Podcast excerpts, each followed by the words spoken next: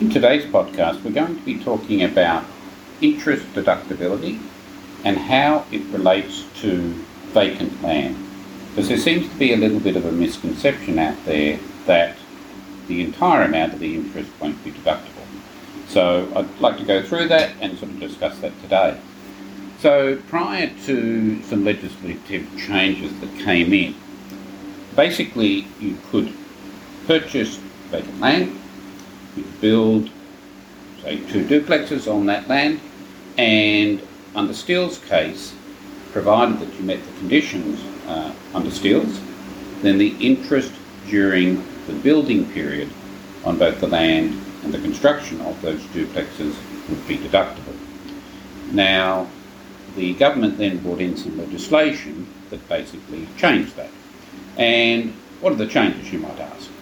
Well, basically, the rules now say that provided that you are not carrying on a business, so things are very different if you're a property developer in whole vacant land, but assuming that you are in the scenario that we just talked about, where you plan on purchasing some vacant land, building two townhouses, and then renting them out.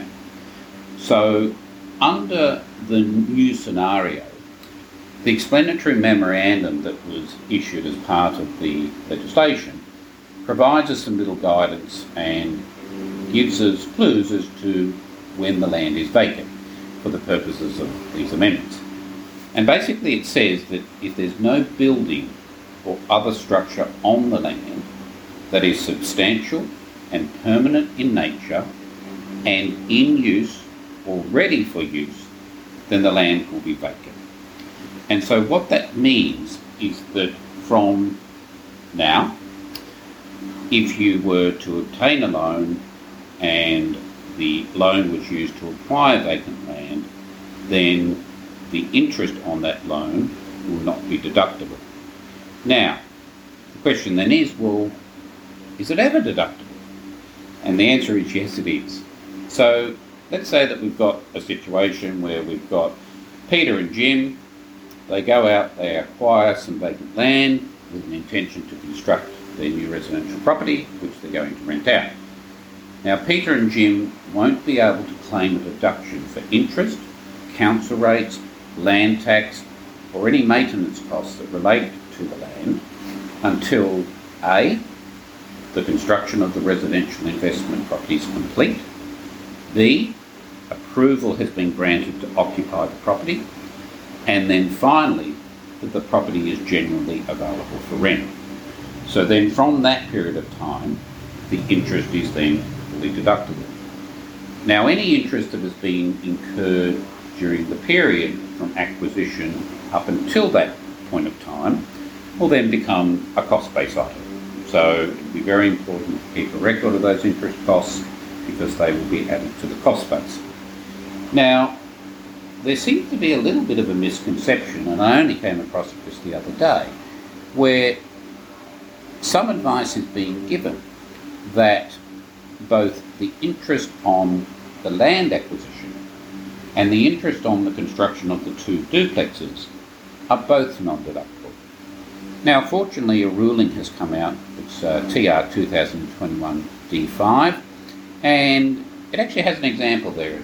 It's uh, an example of Harry who purchases some vacant land, he builds a house, gets an occupancy certificate, list it with a real estate agent, and then rents it out. Now, in that particular example, they highlight the fact that the interest and the associated costs for the land component is not deductible, as we suspected. Now, what it says, but in paragraph 27, it says that in the context of section 26102, we do not consider the costs of constructing a substantial and permanent structure on the land or any interest or borrowing costs to the extent that they are associated with the construction to be a loss or outgoing relating to the land. So, although the interest on the loan for the vacant land won't be deductible until the events occur as we discussed previously, the interest on the loan for the construction of the building should be if the building is planned be used for income producing purposes. So just thought that would be interesting to raise. Now, one of the issues that you're going to have is ensuring that where possible, that you can split the loan between the loan for the acquisition of the land and the loan for the, the construction of the building. The reason why that will be useful is that it will then be very easy to um, apportion or determine what the interest is on those two components.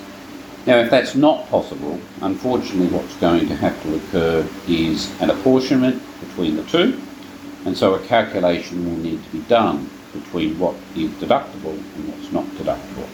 So, a little bit of extra work involved, and obviously, if you can split it from the beginning, then it just makes life a little bit easier for everybody.